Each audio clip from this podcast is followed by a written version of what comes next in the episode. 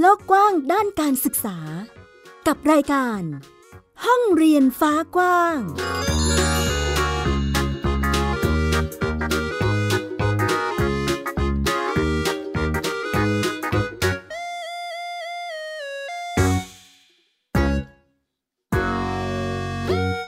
สวัสดีค่ะ ต้อนรับคุณผู้ฟังทุกท่านเข้าสู่ห้องเรียนฟ้ากว้างกับมิวอัยดาสนศรีเช่นเคยนะคะ เราเจอกันเป็นประจำค่ะ มาอัปเดตข่าวสารด้านการศึกษาให้ทุกท่านได้รับฟังกันว่า มีเรื่องราวอะไรที่น่าสนใจบ้าง ฟังกันได้ที่นี่ค่ะไทย PBS Podcast ทั้งเว็บไซต์และแอปพลิเคชันเลยนะคะ วันนี้ค่ะมีหลายประเด็นหลายเรื่องราวที่นำมาเล่าให้ฟังนะคะ เป็นเรื่องราวของโรงเรียนในพื้นที่ห่างไกลค่ะ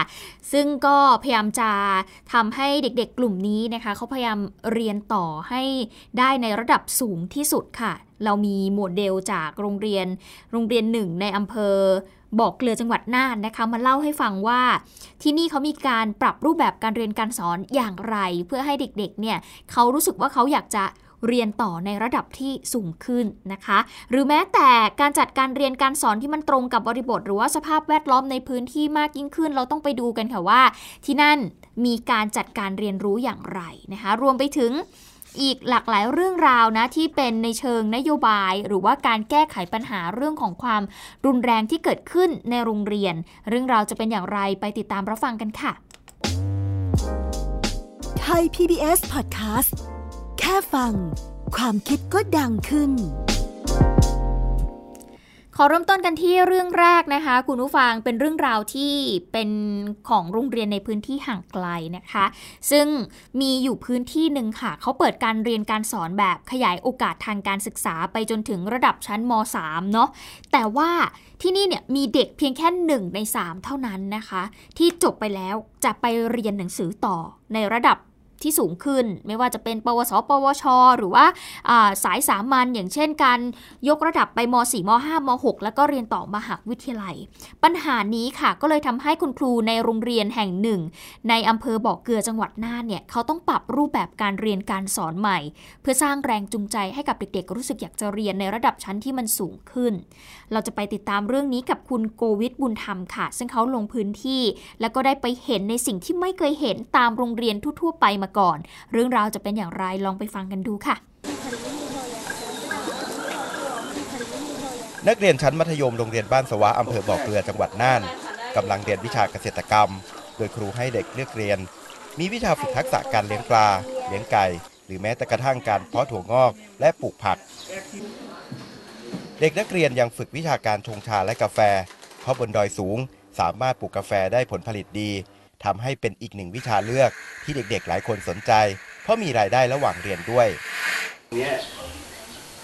ดียังไง ก็เป็นความรู้ค่ะ มีจะได้เอาไปใช้ในชีวิตประจำวันต่อไปค่ะ ในอนาคต มีรายได้ด้วยไหมคุณครับมีค่ะ ครูจะปันผลให้ช่วงไหนครับ สิ้นเดือนค่ะ เด็กนักเรียนโรงเรียนบ้านสวาทั้งหมดเป็นกลุ่มชาติพันธุ์ อาศัยบนพื้นที่สูง โดยเด็กหนึ่งในสามไม่ได้เรียนการศึกษาต่อ เริ่มแรกก็จะคิดเป็นพวกทักษะอาชีพอ่าแรกๆคือจะเป็นงานช่างก่อน พวกช่างยนต์ช่างเชื่อม ช่างก่อสร้างอะไรพวกนี้ค่ะ คือเป็นพวกนี้ แล้วพออไม่กี่ปีที่ผ่านมาเนี่ยคืออำเภอบ่อเกลือเนี่ยมันเป็นสถานที่ท่องเที่ยว นะคะ เป็นสถานที่ท่องเที่ยว แล้วก็มีอาชีพที่หลากหลายขึ้นมาค่ะอย่างเช่นอ่ามีโรงแรมบ้าง มีร้านกาแฟบ้างมีอะไรบ้างเนี่ยคือเข้ามาอะก็เลยคิดว่าอ่าเราควรจะผลิตเด็กให้มีทักษะทางด้านอาชีพเหล่านี้บ้าง ผมนี่เป็นพนักงานราชมดนะผู้อำนวยการโรงเรียนบ้านสวาสะท้อนปัญหาการจัดการศึกษา โรงเรียนในพื้นที่ธุรกันดารโจทย์ใหญ่ที่ต้องทำควบคู่กันไป คือการพัฒนาความรู้ และการพัฒนาทักษะอาชีพ ถ้าเราไม่ได้เติมเขาเรียกว่าเติมอาวุธ เติมทักษะทางอาชีพไปแล้วเนี่ยผมนึกภาพไม่ออกครับคำว่าการศึกษาที่จะช่วยพัฒนาคุณภาพชีวิตเนี่ยได้ไปตอบโจทย์ตรงนี้อยังไงบ้างนะครับจึงเป็นที่มาว่าเราเราคิดว่านอกจากวิชา วิชาทักษะวิชาการแล้วครับทักษะวิชาการทักษะชีวิตจริงๆทักษะชีวิตก็เป็นสิ่งที่เราให้ความสำคัญนะครับ ทักษะอาชีพนี่ก็เป็นเรื่องสำคัญ โรงเรียนบ้านสวา เป็นโรงเรียนในพื้นที่ธุรกันดารเปิดสอนระดับชั้นอนุบาลจนถึงม .3 และมีห้องเรียนสาขาจำนวน 3 แห่ง เพื่อขยายโอกาสทางการศึกษาให้กับเด็ก และมีการปรับหลักสูตรการศึกษา ให้เด็กที่จบม .3 แม้ไม่ได้เรียนต่อด้วยข้อจำกัดของการเดินทางและทุนทรัพย์ เพื่อให้สามารถเลี้ยงตัวเองและครอบครัวได้ โกวิทบุญธรรม ไทย PBS รายงาน ก็เป็นการปรับรูปแบบการเรียนการสอนใหม่ของโรงเรียนแห่งนี้นะคะ คุณผู้ฟังอีกหนึ่งพื้นที่ค่ะ เป็นเรื่องราวของโรงเรียนในพื้นที่ห่างไกลเหมือนกันนะคะ ซึ่งตอนนี้ก็มีหลายโรงเรียนเหมือนกันนะที่เขาเริ่มมีการจัดการเรียนการสอนให้มันตรงกับบริบท แล้วก็สภาพแวดล้อมในพื้นที่มากยิ่งขึ้นค่ะ เพื่อเป็นการพัฒนาทักษะวิชาการไปพร้อม ๆ กับการสร้างอาชีพ ซึ่งตัวอย่างหนึ่งเนี่ยอยู่ที่อำเภอพบพระจังหวัดตากนะคะ อย่างเช่นเรื่องของการทอผ้า การย้อมสีผ้า ซึ่งถือเป็นหนึ่งในภูมิปัญญาของกลุ่มชาติพันธุ์ปากากยอ ในตำบลวาเล่ที่อำเภอพบพระจังหวัดตากนะคะ ซึ่ง ภูมิปัญญานี้มีการส่งต่อจากรุ่นสู่รุ่นค่ะ เนื่องจากว่าชาวปากากยอเนี่ยเขาทอผ้าใส่เอง ก็เลยเกิดเป็นการเรียนรู้ภายในครอบครัวนะคะทำให้นักเรียนในโรงเรียนบ้านยะพอค่ะ เขาทอผ้าเป็นตั้งแต่เด็กเลย ซึ่งนอกจากจะทอผ้าแล้วเด็กๆที่นี่เขาก็มีการเรียนรู้เรื่องของการทำขนมซาโมซานะคะ แล้วก็เล่นดนตรีพื้นบ้านด้วย ซึ่งทั้งหมดนี้เนี่ย เป็นส่วนหนึ่งในหลักสูตร เยาวชนสร้างเมืองของโรงเรียนบ้านยะพอ ที่มีการออกแบบผ่านบริบทของพื้นที่นะคะเดี๋ยวเราลองไปฟังเสียงของคุณครูที่บ้านยะพอค่ะ คุณครูเจนจิราปัญญากาวิน เกี่ยวกับการเรียนการสอนของหลักสูตรเยาวชนสร้างเมืองของโรงเรียนแห่งนี้กันค่ะ ค่ะในหมู่บ้านยะพอเรานะคะ ก็คือจะเป็นเด็กที่มีหลากหลายไม่ว่าจะเป็นเด็ก ไทย เด็กกะเหรี่ยง แต่ส่วนใหญ่จะเป็นเด็กกะเหรี่ยงค่ะ แล้วก็ในโรงเรียนนี้ก็จะเป็นเด็กที่ไม่มีสถานะทางทะเบียนนะคะสักส่วนใหญ่ค่ะ แล้วก็ในที่นี่คือโดยปกติเราเป็นชนเผ่าค่ะ เป็นปากยอแล้วทีนี้คือวัฒนธรรมอะไรอย่างเงี้ยค่ะ มันก็จะหลากหลาย เพราะว่าเด็กมีหลายเชื้อชาติค่ะ ผู้อำนวยการโรงเรียนยะพอนะคะ ก็บอกว่าเด็กส่วนใหญ่เนี่ยขาดความมั่นใจในการออกเสียง แล้วก็ไม่กล้าแสดงออก ซึ่งหลักสูตรเยาวชนสร้างเมืองที่ได้นำเอาภูมิปัญญาท้องถิ่น ที่เปรียบเสมือนกับเป็นอัตลักษณ์เนาะแล้วก็ความคุ้นชินของตัวผู้เรียนเนี่ยมาผนวกเข้ากับทักษะ ในการนำเสนอค่ะ ก็เลยทำให้เด็กๆเนี่ยกล้าแสดงออกมากยิ่งขึ้น เดี๋ยวเราลองไปฟังเสียงของผู้อำนวยการโรงเรียนนะคะ คุณสุวิชาพรชนินกุลค่ะเออจากแนวคิดของเราก็คือเริ่มต้นในที่ที่ตนอยู่ใช้ในสิ่งที่ตนมี และทำในสิ่งที่ตนสามารถ เราเชื่อเป็นอย่างยิ่งว่า ถ้าเขารักในสิ่งใดชอบในสิ่งใด เขาจะทำสิ่งนั้นได้ดี เราก็เลยเอาจุดนี้มาเป็นจุดแข็ง เพราะว่าถ้าเราไปเปลี่ยนแปลงอะไรมาก ๆเกินไป เขาอาจจะไม่ยอมรับมันแล้วก็อาจจะต่อต้านมันในที่สุด ผลที่ได้เนี่ยเรียกได้ว่าเกินคาดเลยค่ะ คุณผู้ฟัง เพราะว่าหลักสูตรนี้เนี่ยเด็กๆเขานำเอาไปต่อยอดเนาะเอาไปต่อยอด ผ้าทอภูมิปัญญาชุมชนเนี่ยเขาก็เอามาเป็นผ้าทอประกาศกระยอที่กันเชื้อราได้นะคะ แต่ว่ามันยังคงเอกลักษณ์ดั้งเดิมเอาไว้ แต่ว่าปรับให้เข้ากับยุคสมัยใหม่ ซึ่งปัจจุบันนี้นะคะ ผ้าทอปากากยอการเชื้อราเนี่ยได้กลายเป็นหนึ่งในผลิตภัณฑ์ชุมชนของที่นี่ไปแล้วนะคะ แล้วก็ทำให้เยาวชนในพื้นที่เนี่ยมีความภาคภูมิใจในอัตลักษณ์ท้องถิ่น แล้วก็นำไปสู่การนำเสนอให้กับสังคมภายนอกได้รับรู้ และเขาก็รู้สึกภูมิใจกับสิ่งที่เขาได้คิดค้นแล้วก็ผลิตขึ้นมานั่นเองค่ะ นี่ก็เป็นอีกหนึ่งเรื่องราวนะของเด็กๆในพื้นที่ห่างไกลนะคะ คุณฟังพยายามจะปรับเอาการเรียนรู้เนี่ยให้มันเข้ากับบริบทสังคม บริบทชุมชนนะคะ หรือว่าสิ่งแวดล้อมที่ที่มีอยู่เพื่อให้เด็กๆเนี่ยเขาได้ซึมซับเนาะกับภูมิปัญญาท้องถิ่นที่ตัวเองมีอยู่ แล้วก็เข้าถึงระบบการศึกษาได้ได้มากยิ่งขึ้นนั่นเองนะคะ ไปกันที่อีกหนึ่งพื้นที่ค่ะ เป็นเรื่องราวจากนักข่าวพลเมืองที่ได้มีการส่งเรื่องราวเข้ามานะคะ ร่วมสื่อสารกับไทย PBS ค่ะ เขาจะพาไปร่วมเรียนรู้กับเยาวชนบนเกาะทุ่งนางดำที่จังหวัดพังงาค่ะ เป็นกิจกรรมศึกษาพืชและสมุนไพรในชุมชน สีธรรมชาติภายใต้โครงการเรียนรู้ตามอัธยาศัยผ่านวิถีชุมชน เราไปติดตามเรื่องนี้กับนักข่าวพลเมืองคุณอาอิฉะแก้วนพรัตน์ค่ะ ไปไหนกันคะไปในป่าการเรียนรู้ตามอัธยาศัย ผ่านวิถีชุมชน ของเยาวชนบนเกาะทุ่งนางดำในครั้งนี้ เป็นการเรียนรู้เรื่องฐานทรัพยากรในชุมชนของตนเอง ผ่านพืชสมุนไพรจากปราชญ์ชุมชน มันทำอะไรบ้างบ้างบ้างของเองทำสีแล้วก็กินได้ด้วย สิ่งที่ลูกไม่รู้ หรือต้นอะไรที่ลูกอยากจะรู้จักมัน และยังไม่รู้และยังไม่ทันได้อธิบายหรือไม่ทันเจอตาดเนี่ยลูกเก็บมาแต่ลูกจำไม่ดีว่าต้นนั้นอยู่ตรงไหนแล้วเดี๋ยวกลับไปถึงลูกก็คือเราไปนั่งคุยนั่งถามกันพาเด็กๆมาสำรวจป่าในหมู่บ้านค่ะ เส้นทางศึกษาธรรมชาติแล้วก็เอ่อพืชสมุนไพรแล้วก็พืชที่เป็นอาหารให้กับชุมชนกล้วยเอาน้ำมันมาแก้ท้องอืดท้องเฟ้อใช่ไหมแก้โรคกระเพาะเอ้ยและก็แก้ในกระเพาะด้วยอยากปลาหมอ เดี๋ย วปลาหมอไว้แก้เสพวกโกงไว้แก้ขอบคุณมันคืออะไรนะ ไล่ไล่สารพิษออกจากร่างกาย มีจทย์นอกอีกหนึ่งอย่างนะคะ ก็คือว่าป่าหรือว่าพืชชนิดไหนในบ้านเราเนี่ยที่มันสามารถเอาไปทำสีธรรมชาติได้ เพราะว่าหลังจากนี้จะมีโครงการของอาสาคุณคุณที่เราจะทำผ้ามัดย้อม เราจะใช้ไม้ที่มันแตกจากที่อื่นลองดูแต่ละชนิดมีสีมันจะอยู่แตกต่างกันลูก บางต้นน่ะจะมีสีที่เปลือกนะคะ บางต้นก็จะมีที่ใบที่ดอกหรือว่าที่ผล การสกัดสีธรรมชาติจากพืช ก็คืออีกหนึ่งความสุขของพวกเด็กๆค่ะ มีต้นอะไรบ้างที่เราเอามาทำสีได้ หลายต้นมีต้นพังคี ต้นสาบเสือทำกิจกรรมรอบนี้เป็นยังไงบ้าง มีความสุขมากครับ สนุกไหม สนุกครับ ได้ความรู้อะไรบ้าง เรื่องสมุนไพรรอบเกาะครับ และสีธรรมชาติอ่ารู้จักสมุนไพรยกตัวอย่างหนึ่งอย่างที่รู้จักมาใบสับเสือ ใช้สมานแผลสดและต้มเป็นยาถ่ายพยาธิเพราะเราเชื่อมั่นว่าการพัฒนาชุมชนต้องพัฒนาคนไปพร้อมกัน นักข่าวพลเมือง อาอิชะ แก้วนพรัตน์รายงาน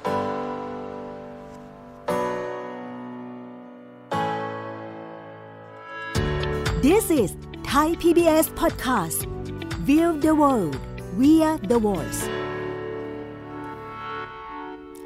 นอกจากเรื่องราวการเรียนรู้ของเด็กๆ ในแต่ละพื้นที่แล้วเนี่ยเรามาฟังเกี่ยวกับการแก้ไขปัญหาต่างๆ ที่เกิดขึ้นในรั้วโรงเรียนกันบ้างค่ะ คุณผู้ฟัง ซึ่งแน่นอนว่าในแต่ละโรงเรียนมักจะมี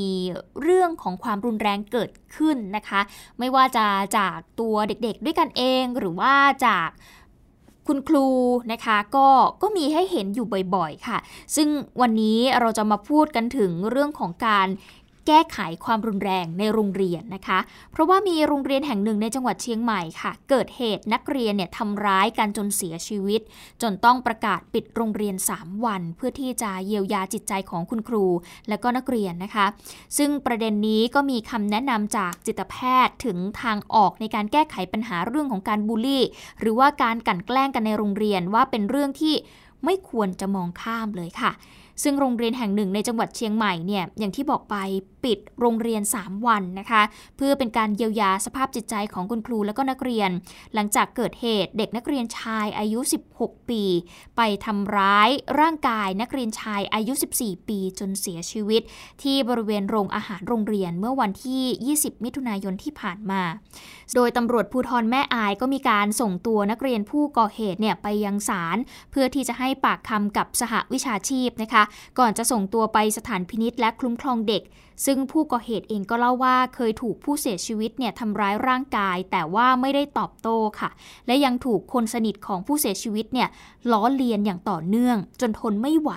จึงได้มีการก่อเหตุขึ้น ส่วนร่างของนักเรียนที่เสียชีวิตนะคะ ญาติก็มีการนำไปประกอบพิธีทางศาสนา แล้วก็มีเจ้าหน้าที่ทางกลุ่มงานจิตเวชและยาเสพติดในโรงเรียนแม่อายเนี่ยมาช่วยเยียวยาจิตใจครอบครัวด้วย ซึ่งผู้อำนวยการโรงเรียนเองก็บอกว่าหลังจากนี้คงต้องหาแนวทางในการป้องกันการเกิดเหตุซ้ำค่ะ ฟังเสียงของคุณสมนึกอินหวัน ผู้อำนวยการโรงเรียนค่ะ เราก็พยายามที่ประสานทั้งหน่วยงานต้นสังกัดนะครับ ซึ่งท่านก็อนุเคราะห์มาด้วยดีตลอดพร้อมทั้งนักจิตนักจิตวิทยานะครับทั้งทางสำนักงานเขตแล้วก็ทางผมลงพยาบาลแม่ไอนะครับ ก็ก็ได้เข้ามาให้การยียวยาในเบื้องต้นแล้ว แล้วก็แผนต่อไปของเรียนก็คือ ในเรื่องของการเยียวยาในในโรงเรียนนะครับ ก็คงจะได้เชิญนักจิตวิทยาต่างๆนะครับได้ได้เข้ามาให้การช่วยเหลือเยียวยาด้านจิตใจกับนักเรียนกับคณะครูด้วยนะครับทางด้านนายแพทย์ยงยุทธวงพิรมสารนะคะ ที่ปรึกษากรมสุขภาพจิตเองก็เสนอค่ะว่า ไม่ควรวิเคราะห์เหตุการณ์ที่เกิดขึ้นแต่ให้นำมาเป็นบทเรียนในการแก้ไขปัญหาการบูลลี่ หรือว่าการกันแกล้งในโรงเรียนค่ะ ต้องค้นพบปัญหาของเด็กที่กระทำความรุนแรง แต่จากข้อมูลเองก็พบว่าเด็กที่กระทำความรุนแรงเนี่ยมักจะมีปัญหาด้านครอบครัว ดังนั้นโรงเรียนเองก็ต้องเข้าไปช่วยประเมินสุขภาพจิตของเด็กๆนะคะ ให้เด็กเนี่ยรู้สำนึกในสิ่งที่ทำผิดไม่ควรที่จะใช้วิธีการลงโทษแบบรุนแรงค่ะ เวลาที่เด็กกระทำความรุนแรงกับคนอื่นเนี่ย มันเป็นตัวบ่งอยู่แล้วว่าตัวเขาเนี่ยเป็นผู้ที่มีปัญหา เพราะฉะนั้นเป็นเรื่องที่โรงเรียนเนี่ย จะต้องเอ่อเข้าไปใช้ระบบดูแลช่วยเหลือนักเรียนเนี่ย ประเมินว่าเด็กมีปัญหาสุขภาพจิตอะไรไปเยี่ยมบ้านนะฮะเพื่อจะดูว่าครอบครัวเขาเป็นยังไง เพราะว่าโดยมากก็จะมีพื้นฐานเป็นครอบครัวนะพอไปเยี่ยมบ้านเราก็จะเห็นจริง แล้วพอเราไปเยี่ยมบ้านเนี่ย ทางครอบครัวเขาก็จะ เอาจริงเอาจังใส่ร่วมมือกับทางโรงเรียนมากขึ้น ซึ่งข้อมูลจากกรมสุขภาพจิตก็พบว่าปี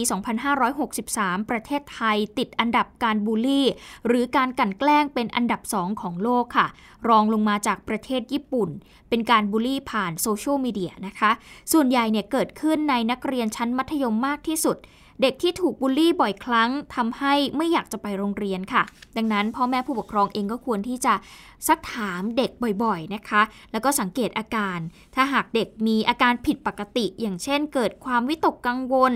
หรือเกิดอาการกลัวไม่อยากจะไปโรงเรียน เรื่องนี้ควรที่จะปรึกษากับครูประจำชั้นทันทีค่ะ เพื่อที่จะช่วยกันแก้ไขปัญหา แล้วก็หาทางออกร่วมกันนั่นเองค่ะ ต้องหมั่นสังเกตดีๆนะคะ คุณผู้ฟังประเด็นนี้เป็นเป็นประเด็นที่ไม่ควรมองข้ามจริง ๆนะคะ เพราะว่าเราไม่อาจจะไม่รู้เลยด้วยซ้ำว่า ลูกของเรากำลังถูกบูลลี่อยู่ ซึ่งมันอาจจะนำไปสู่เหตุการณ์ที่เกิดความรุนแรงขึ้นในโรงเรียนอย่างเหตุการณ์ที่ได้เล่าไปเมื่อสักครู่นี้นะคะ มาที่อีกหนึ่งเรื่องค่ะคุณผู้ฟังเป็นการช่วยเหลือนักเรียนยากจนจนเขาไม่สามารถที่จะไป เรียนหนังสือได้นะคะ ซึ่งอยู่ที่จังหวัดตรังค่ะ ก็ไปพบว่ามีเด็กหญิงคนหนึ่งอายุ 13 ปีนะคะ ยังไม่ได้ไปโรงเรียนค่ะ เนื่องจากว่าครอบครัวนั้นมีความยากจนนะคะ ขาดแคลนทุนทรัพย์ ไม่มีเงินซื้อเสื้อผ้าชุดนักเรียน แล้วก็อุปกรณ์การเรียน เนื่องจากว่ามีฐานะยากจนนั่นเอง ซึ่งทางเจ้าหน้าที่เทศบาลนครตรังค่ะ ก็เข้าไปตรวจสอบที่บ้านนะคะ ซึ่งอยู่ถนนบ้านโพ เขตเทศบาลนครตรังค่ะ ซึ่งก็เป็นบ้านเช่าที่เด็กหญิง กรกนกหรือว่าน้องมีนนะคะ อายุ 13 ปีค่ะ ซึ่งอาศัยอยู่กับคุณตาบุญธรรม คุณยาย แล้วก็ลูกชายของคุณตาคุณยาย แล้วก็มีพี่ชายของน้องมีนนะคะ หลังจากที่ได้รับการร้องเรียนนะคะว่าครอบครัวเนี่ยอยู่กันค่อนข้างยากลำบากนิดนึงค่ะ เพราะว่าคุณตาของน้องมีนนะคะ ซึ่งอายุ 67 ปีเนี่ยเขาทำงานคนเดียว แล้วก็ทำให้น้องมีนเนี่ยไม่มีเงินจะไปเรียนต่อนะคะ แม้ว่าตอนนี้จะเปิดเทอมไปแล้ว 1 เดือนก็ตาม ซึ่งเบื้องต้นเนี่ยทางเทศบาลเองก็มีการประสานไปยังผู้อำนวยการโรงเรียนเทศบาลหนึ่ง